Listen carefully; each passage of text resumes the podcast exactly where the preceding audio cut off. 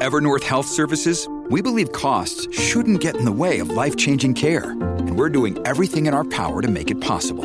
Behavioral health solutions that also keep your projections at their best? It's possible. Pharmacy benefits that benefit your bottom line? It's possible. Complex specialty care that cares about your ROI? It's possible. Because we're already doing it. All while saving businesses billions. That's Wonder made possible. Learn more at evernorth.com/wonder. I'm Janice Dean. I'm David Asman. I'm Dana Perino, and this is the Fox News Rundown. Thursday, February 29th, 2024. I'm Jessica Rosenthal. He hasn't been to the southern border in over a year, but President Biden's making the second trip of his presidency to the area in Brownsville, Texas today. The same day, former President Trump visits Eagle Pass, Texas. First and foremost, recognize that the issue of immigration and the system being broken, it's been broken for, for decades. The two are posturing over the politics of the border. He's going to try and make the case to the American people, one that actually really succeeded for years. My hands are tied. Now, that's a farce that can't be continued anymore. I'm Dave Anthony. Inflation overall has come down. It isn't as bad as it was two years ago, but the damage is done. Essentially, you had the invisible hand of the economy take one fifth of your buying power away. And whether we get some of that restored more substantially remains to be seen. And I'm Jim Florentine. I got the final word on the Fox News Rundown. President Biden is going to Brownsville, Texas today. Former President Trump is headed to Eagle Pass, Texas. When asked about why he was going to the border after staying away for months as the crisis has worsened, the president said from New York I've been planning to go Thursday. What I didn't know is uh, my good friend apparently is gone. The move comes before Super Tuesday, before his State of the Union speech next week, and his polling shows it's the president's worst issue. It also comes after Republicans in the House voted down a bill that some Senate Republicans said would help stop the flow of migrants. There is zero chance I will support this horrible open borders betrayal of America. It's not going to happen. I noticed that and I'll fight it all the way. Former President Trump said in Nevada earlier this month that many lawmakers, specifically in the Senate, were worried about the bill failing. They're blaming it on me. I said, that's okay. Please blame it on me. Please. Because they were getting ready to pass a very bad bill. And I'll tell you what, a bad bill is, I'd rather have no bill than a bad bill. Well, President Biden did blame it on former President Trump. All indications are this bill won't even move forward to the Senate floor. Why? A simple reason Donald Trump. Because Donald Trump thinks it's bad for him politically. Therefore, he doesn't, even though it helps the, the country, he's not for it. He'd rather weaponize this issue than actually solve it.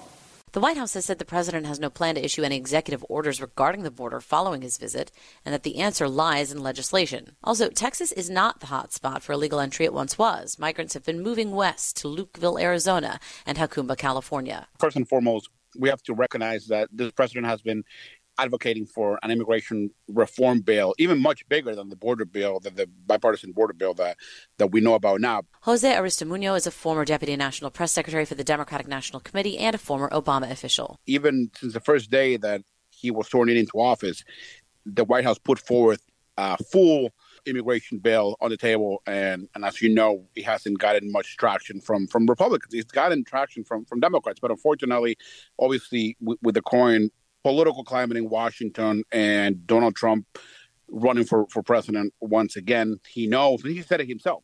He knows well, do you think, that. But do you? Well, wait, Jose. Do you think the president really thought that piece of legislation would pass muster with Republicans, or do you think it was a really fair effort? Um, no, you know, knowing that Republicans wouldn't go for, for certain aspects of the legislation. Well, I think the president he had real optimism that the recent bipartisan border bill was going to pass. I really do believe that, um, especially because two things: a majority of Americans support it broadly, Republicans and Democrats, and and, and secondly, you know, he he thought, look, the American people are going to win out of this, and Republicans are going to score some points, and and Democrats are going to score some points. Now, Trump, who's no longer in office, he wouldn't score any points because he's not really relevant and other than being a candidate. So, and he said himself, he said, look, if I let Biden, if I if we allow this border bill to go through, that is a victory for Joe Biden and it's a defeat for me, for me personally, Donald Trump. So at the end of the day, they're they're playing politics with something that is uh, not political. It's about immigration. It's about children. It's about a drug crisis. It's about many, many things that supposedly they care about, but clearly they don't care about it enough because they care more about politics. Well, Trump said that he, you know, he he would rather have no bill than a bad bill. But uh, does the president think after the border legislation failed that with this trip he can sort of turn the issue back on Republicans, you know, accuse them of failing to pass border legislation before the State of the Union next week, and that that will somehow politically like mitigate or even erase what's been going on at the border over the past three years? Look, I, I, think we have to first and foremost recognize that the issue of immigration and the system being broken, it's been broken for, for decades. It was broken with Obama, it was you know broken sure. with Bush, I mean Trump, you name yeah. it. So that's number one. Number two, what I'll say is, you know, hundred percent doing it before the, the State of the Union, it's a way to to make sure that we turn on the accelerator when it comes to the messaging. And and the president has said it. He said it very clear. Having Republicans block this bill to even making it to the floor well, if that's the route you want to go, fine. But I'm going to make sure everybody in America in America knows who is to blame, and that is Donald Trump. Uh, Jose Ibarra, as you know, is accused of killing a UGA nursing student, Laken Riley. A migrant from El Salvador is accused of second degree murder in the death of a two year old. That individual had previously been in custody in Maryland, but ICE says the Montgomery County Detention Center refused to honor their request for a detainer to hold him, um, to deport him how much are crimes committed by undocumented migrants factoring into the president's trip or maybe the future conversations about the border among Democrats? First and foremost, our, heart uh, goes out to all the families, and it breaks my heart. Uh, this sort of violence should not be tolerated by anybody, right? Documented or undocumented, American or not American. That's that's number right. one. I believe that if we pass comprehensive immigration reform, you know what's going to do? We're going to allow to legalize a majority of good serving people, and that's going to allow us to catch the bad ones because the bad ones are not going to come forward, right? Because they know that they're doing something wrong or some sort of crime. So I think we legalize millions of people in this country for in a long path to citizenship, by the way, because they should go to the back of the line, they should learn English, and they should pay taxes. But eventually, they'll be legal, legalized, and that's going to allow us to look for the bad guys a lot quicker and a lot faster. Okay, finally, the president said he you know he'd done all he could do right? Before the bill before the bill failed he told reporters congress just needs to give him the authority. But the president as you know whoever he is biden trump obama bush whoever has pretty broad authority on who's allowed into our country. And that's been the case for decades. Trump we saw it with trump right with the numerous executive orders. There are some reports that biden's considering an executive order. So i, I wonder which which is it do you think? Does he need congress or is he really considering an executive order um, in this election year after that bill failed?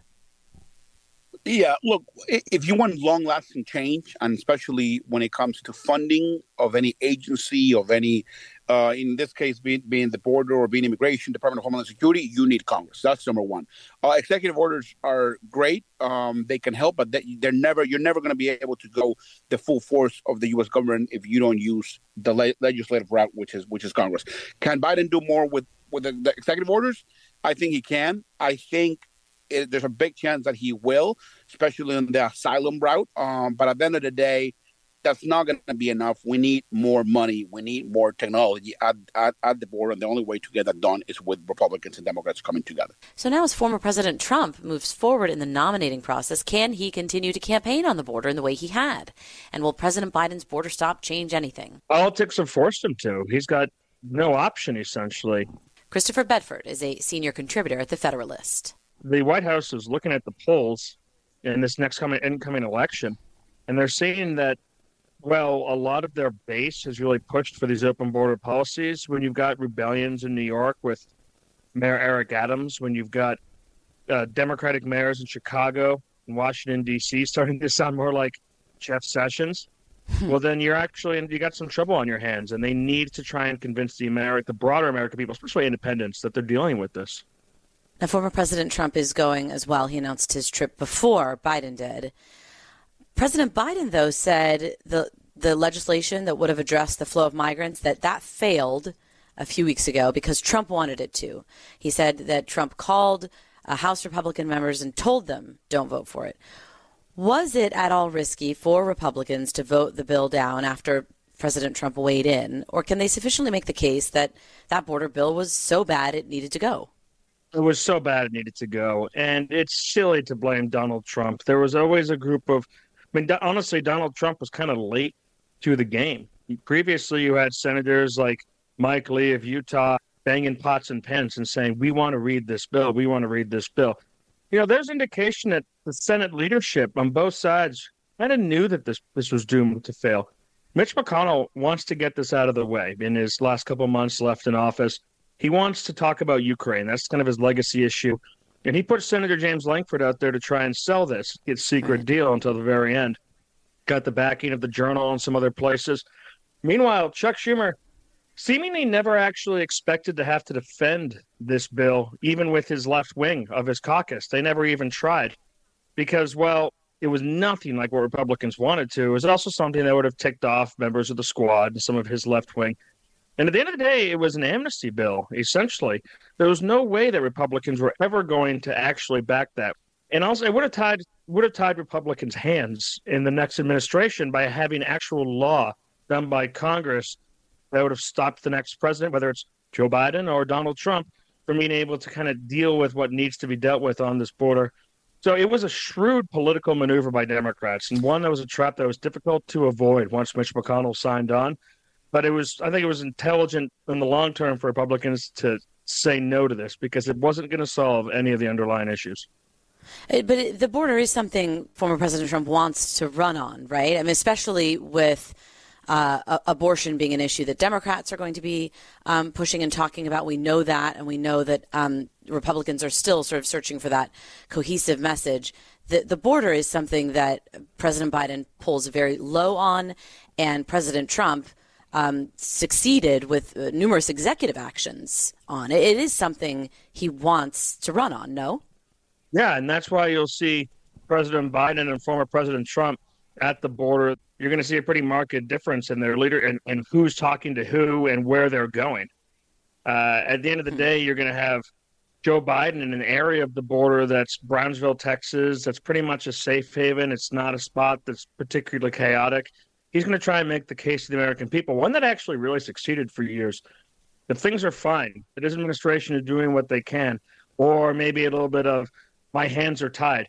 Now, that's a farce that can't be continued anymore because we know, as you just mentioned, that the last administration was able to bring the border down to 20 year lows with a series of executive actions. So DC saying it doesn't work doesn't actually help. But Trump's taking a different approach. He's going to Shelby Park, which is that place where Governor right. Greg Abbott sent the National Guard in. And I just want your reaction before we let you go to Trump saying that immigrants are poisoning the blood of the country. I have a feeling we'll be seeing that clip in a few Democratic ads uh, as the election year uh, marches forward. Is that is that kind of language too stark? Does it push potential legal immigrant voters away from Trump? And that's kind of a Rorschach test. There is what you thought he meant by that. Uh, the, the president seemed to me, at least from what I could tell, seemed to be talking about the flow of deadly narcotics, particularly fentanyl which is killing people from the lower classes all the way to the elite. I mean, you could be Tom Petty or you could be a, a smack addict in the streets, and fentanyl could potentially kill you. And that seems to be what he was talking about. But a lot of Democrats who, for a long time, have successfully, with independent Americans, painted Donald Trump as an extremist with fascist tendencies. They try to draw correlations to Hitler, who did talk about protecting the bloodstream. That's the kind of thing that they're going to try and air. Uh, whether or not that's going to move the voters is going to be, I guess, up to the candidate. So maybe Donald Trump actually has the ability to get past that kind of messaging and say, I know there was a lot of vitriol, but if you look back on those four years I was president, what really was so bad about it? And see if you can convince the American people of that. Christopher Bedford, uh, thank you so much for joining us. Thank you for having me.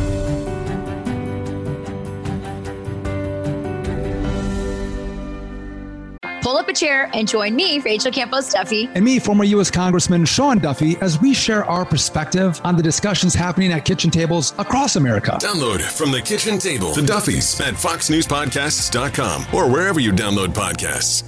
Tuesday, Fox News Radio has complete coverage of Super Tuesday. Jared Halpern and Jessica Rosenthal bring you the results as they happen. Just click listen on the Fox News app starting at 9 p.m. Eastern to hear it all. It's Democracy 24 on Fox News Radio. This is Jim Florentine with your Fox News commentary coming up. We'll get another update on inflation today. A price index known as the PCE short for personal consumption expenditures, which could show a creeping back up weeks after a worse than expected CPI report, another inflation gauge showing consumer prices rose a bit more than predicted in January over December, and the rate of increase did not slow as much as economists had hoped, with a 3.1% year over year pace. Inflation is still too high. Ongoing progress in bringing it down is not assured. And the path forward is uncertain. So, Federal Reserve Chair Jerome Powell is not ready yet to cut the interest rates that were raised 11 times starting in 2022 when inflation peaked at 9%. The most important thing about uh, what to know about the PCE is that it is the main index of inflation that is tracked by the Federal Reserve. Mark Hamrick is senior economic analyst at Bankrate. Let's keep in mind, Federal Reserve starting raising interest rates almost two years ago in response to the worst inflation in a generation. And so those rates have been sort of stuck at a certain high level for a while now in terms of what the Fed manages. And it's keeping an eye on the PCE as it looks to gain greater confidence, in the words of Chairman Jerome Powell, that inflation is coming down sustainably toward their 2% annual target. Now that that, that target, yeah. Mark, I know that it's it's how important do they have to get to 2% before they start to cut rates? Because the expectation is that rates will be cut sometime this year. Do they have to get to that or at least get close to it? What do you think? Well, they address this issue regularly, and the answer is no. The reality is that as inflation comes down, and this benchmark rate that the Fed sort of pinpoints at roughly 5.4%, every tick down that we see with inflation, that rate becomes increasingly restrictive. That's just the way it works. And so they don't want to become overly restrictive. And we know the outcome of that could be to essentially send the economy into the ditch uh, in the form of a contraction or at least extremely slow growth. Uh, and that's the outcome they're trying to avoid. Also, they don't want to sort of upset the apple cart with respect to financial stability. We had a dose of that not quite a year ago with some of the bank failures. Right.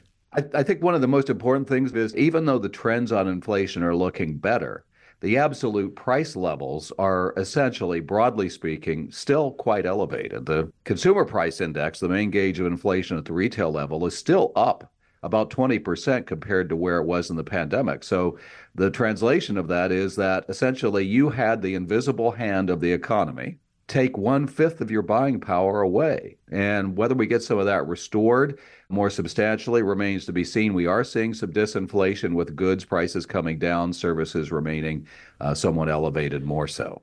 Yeah. Now, when we look at these numbers, the two things that are a lot of times excluded from some of these reports would be food and energy. But these are the things we have to buy food every day, every week, the grocery store. So that's something people see on a daily or weekly basis. Well, we have different ways of looking at the data and parsing the data.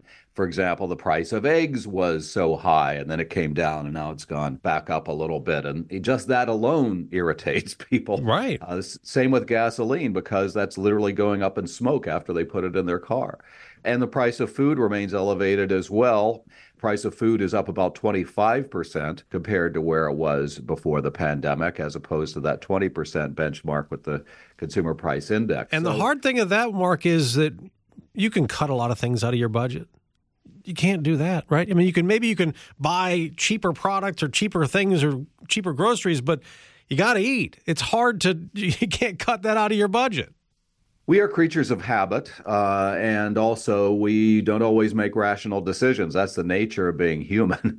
and we know from psychological research that not every decision we make is sort of one where we're sort of checking off boxes with, re- with respect to logic. A lot of what we do is emotional. Right. And there's uh, a lot of so, impulse buying at the grocery store. We all know that. Exactly. Yeah, the grocery stores make money off of that. But the other part is that, you know, we're also very much looking to sort of recover from the pandemic in the sense of doing the things that we couldn't do during the pandemic. And so one of the beneficiaries of that is dining out. And so the cost of dining out is higher than dining at home, and the inflation rate on food away from home is higher than the eating at home as well. So I'm not saying people shouldn't enjoy their lives. I'm just saying there's a cost associated with doing these things. Yeah. And another thing, of course, that is getting a lot more attention. You mentioned some services are pricier these days as with inflation as we shift some of the things that are getting costlier. Insurance has really spiked. Let's start with car insurance. It's like 26% higher year over year. That's a lot. Absolutely. And so it is very complex, but there are, I would say, about a half dozen different factors that have essentially come together to make car insurance costs uh, go up. People are driving poorly compared to where they were before the pandemic. Oh, yeah. Many more accidents. We see people the with their yeah. cell phones. I see them. You see them. Yeah. Racing on the highway. Uh, and so, you know, when that person has an accident, there's a cost to that. The claims are up. The cost to repair is up. The average price of a new automobile is close to $50,000. We have higher claims that are based on fraud. We have higher claims that are based on extreme weather events that are occurring at a more rapid rate, more severely all around the country. Uh, and we're ha- having more theft. So, you know, let's say my grandfather's car, maybe even the one that I started to drive as a kid oh so many years ago, the complexity of the parts on those cars were, you know, nil. Yeah. Now, if you want to replace a rear view mirror, a side rear mirror that is motorized and has a camera in it, you know, good luck at doing that at under a thousand dollars. Yeah, it's not easy to tinker in the driveway anymore with your new car. That's right. When you're talking about insurance, though, aren't insurance companies also dealing, and they have to, they have lots of different things that they insure. They're dealing with higher costs for a lot of things, especially housing home insurance has gone up. Certain places that have been hit by natural disasters, hurricanes, and such. Yeah. I mean, they're paying for that, even though it may be hitting Florida or California or something. Everybody's going to have to pay for that, right? To some degree, they do try to price risk, you know, specific to the locality to a large degree, but and they're also different business models. Some are not for profit, essentially, the mutual companies, and there are those that are for profit. Uh, much the same as thinking about banks and credit unions, the latter being not for profit. Uh, the other part is that we've had a consistent rise in home prices around the country. That also has been to some degree a pandemic phenomenon. But also, just as you indicated, with more and more events that are causing damages to homes, uh, there is a cost associated with that. And the other part is we should not overlook is that insurance broadly as an industry is regulated heavily by individual states. And one of the questions that comes up before those state regulators is the request for a cost increase, right? Because the insurance companies have to price for risk and they have to cover their costs. And if they're for profit, they want to make a little more than that. And the problem is that if the regulators don't give them the what they essentially they think they need to operate, then they exit those markets meaning they don't do business there anymore because they say we can't make this work. Yeah. And so we're seeing that in some of these uh, areas of the country like Florida, Louisiana, uh, California, where the intensity and cost of these repeated events ends up being too much to bear. So the final part of that, Dave, is that the people who own these assets, uh, in the sense of the housing, they look to governments to cover those costs and say, well, you're the last chance for me to insure this. Ultimately, even the taxpayers cannot bear those costs forever at a sort of infinite rate. And so this is going to be an increasing problem that we have to deal with. When we mentioned the Fed earlier, we talked about the interest rate hikes. That has, of course, made everything more expensive for us to borrow. And when we use our credit cards, if we don't pay off the debt every single month. There, of course, have been reports about debt on the rise. Last month, seven or last quarter rather, seventeen and a half trillion dollars in debt for consumers. That was a record high, and the average card balance is up ten percent in the past year. Does that concern you? Where it concerns me is not so much a systemic or structural issue as it is concern for the households that are carrying those interest costs because the bank rate average on a credit card for essentially new offers for the best qualified individuals, those with the highest credit scores, continues to be at 20 and three quarters percent. And that also means that there are many cards that are up closer to 30. And so for about half of the credit card carriers, they are allowing that interest to carry over beyond the current month, which means they are incurring that expense of the added interest. And so uh, people really do have to try to be very diligent about having emergency savings while continuing to save for retirement, paying down or paying off debt. And that includes being very careful about the use of credit card debt because that is essentially, in terms of the legal aspects of borrowing, that's the most expensive you know product that you can use. And uh, like a hammer you can use it to build a house or hit your thumb. You can use credit card uh, as a tool wisely. And and perhaps you know we would urge people to pay that off you know as soon as they can. If you like rewards cash back hotel airline points whatever it is great. I'm a big user of those myself but you just cannot incur the added expense because that gets very costly. Yeah delinquencies are on the rise. That oftentimes leads to bankruptcy right well, it's difficult to discharge all these debts in bankruptcy, but my point would be that what it ultimately does is it damages your ability to achieve your financial goals. And so, you know, if you're if you're not staying current on your bills, then your credit score goes down, becomes more difficult to do all kinds of things, include including borrowing more money, and in some cases bring it back around, that can inform even insurance companies as to how they're going to price your premiums because they see you as a higher risk. So um, this this is the best argument I can ever make for prioritizing emergency savings at a time when we talk about the downside of high interest rates. The upside of high interest rates is the superior return on savings. It's easy to find a, a product out there, whether it's a high yield savings account, a CD, money market account, paying four or five percent plus. And so, you know, pay yourself first and automate that uh, savings account with direct deposit and uh, soon enough you'll be insuring yourself against that next emergency expense. Mark Hamrick, Senior Economic Analyst at Bankrate. Great to talk to you. Thanks so much for joining us again. Always a pleasure, Dave. Thanks for having me.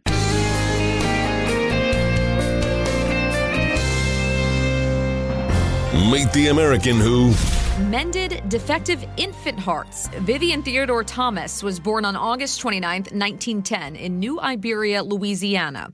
Thomas was raised in Nashville, Tennessee, and graduated with honors from Pearl High School in 1929. After completing school, he worked as a carpenter and harbored dreams of attending college and eventually medical school when the stock market crashed the same year. His college savings were wiped clean, prompting him to find work elsewhere. Ultimately, Thomas became a research assistant at Vanderbilt University School of Medicine, working alongside Dr. Blalock. Due to institutional racism at the time, Thomas was paid as a janitor despite doing the work of a postdoctoral researcher by the mid 1930s. Vanderbilt University reports that the pair conducted groundbreaking research into the causes of hemorrhagic and traumatic shock during World War II. In 1941, Dr. Blalock was offered to become the chief of surgery at Johns Hopkins, insisting his gifted partner travel with him. Thomas and Dr. Blalock perfected the technique to repair defected hearts after hundreds of demonstrations and experiments performed on dogs. On November 29, 1944, the pair successfully repaired the heart of an 18 month old suffering from blue baby syndrome. While struggling to complete the surgery, Dr. Blalock needed help from his expert assistant and asked him to leave the gallery and walk him through the technique. In 1976, Thomas received an honorary doctorate from Johns Hopkins and joined the faculty as surgery instructor the same year. Vivian Thomas died from pancreatic cancer November 26, 1985, in Baltimore, Maryland, at 75 years old. The life saving procedure performed in 1944 has since been renamed the Blalock Thomas Shunt and has saved thousands of babies ever since.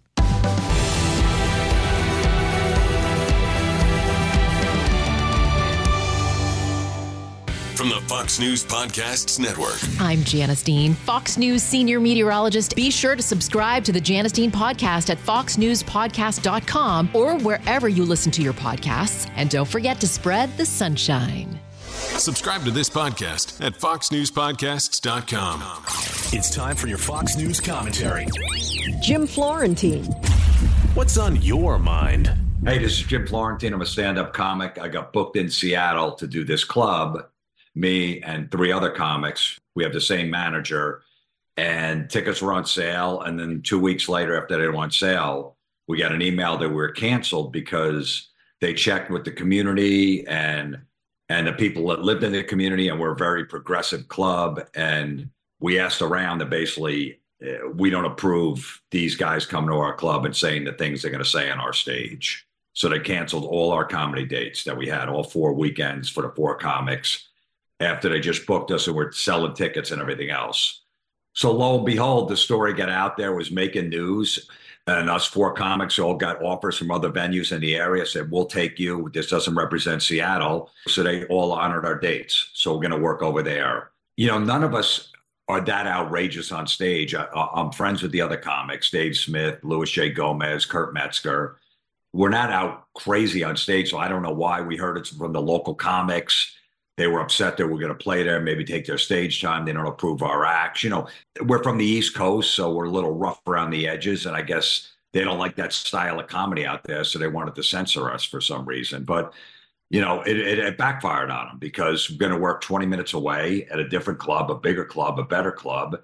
And all our fans are going to go see us there you could tell the tide is definitely turning on this woke culture, cancel culture, because Shane Gillis, a guy that got fired from Saturday Night Live five years ago because they found a couple of inappropriate things he said on a podcast, just hosted Saturday Night Live. You know, was in all the sketches, did a great monologue, and Shane got bigger not being on Saturday Night Live. And they brought him back and they let him say words on stage on monologue. Some of the stuff that he said was crazy. They let him get away with it because they know he's bigger than Saturday Night Live at this point. So I really think that even if someone tries to cancel you, there's a million other avenues. Everybody else will take you. Before, maybe three, four, or five years ago, nobody would touch you. Now everyone's like, come here, we'll, we'll welcome you, which is a great feeling. And it's finally the tides are turning. I get into comedy to push boundaries on stage, to ride that fine line. Sometimes you go over it. And that's what comedy is supposed to be about. People come in and, you know, come to the comedy club and like, wow, that was great. The way he said it, the way he worded it. And, you know, that's why I got in this business. I'd still been doing it the same way every year. And if this club in Seattle is going to say, well, we don't like your style of comedy, no problem. In the end, you know, we were going to draw all our fans to this club.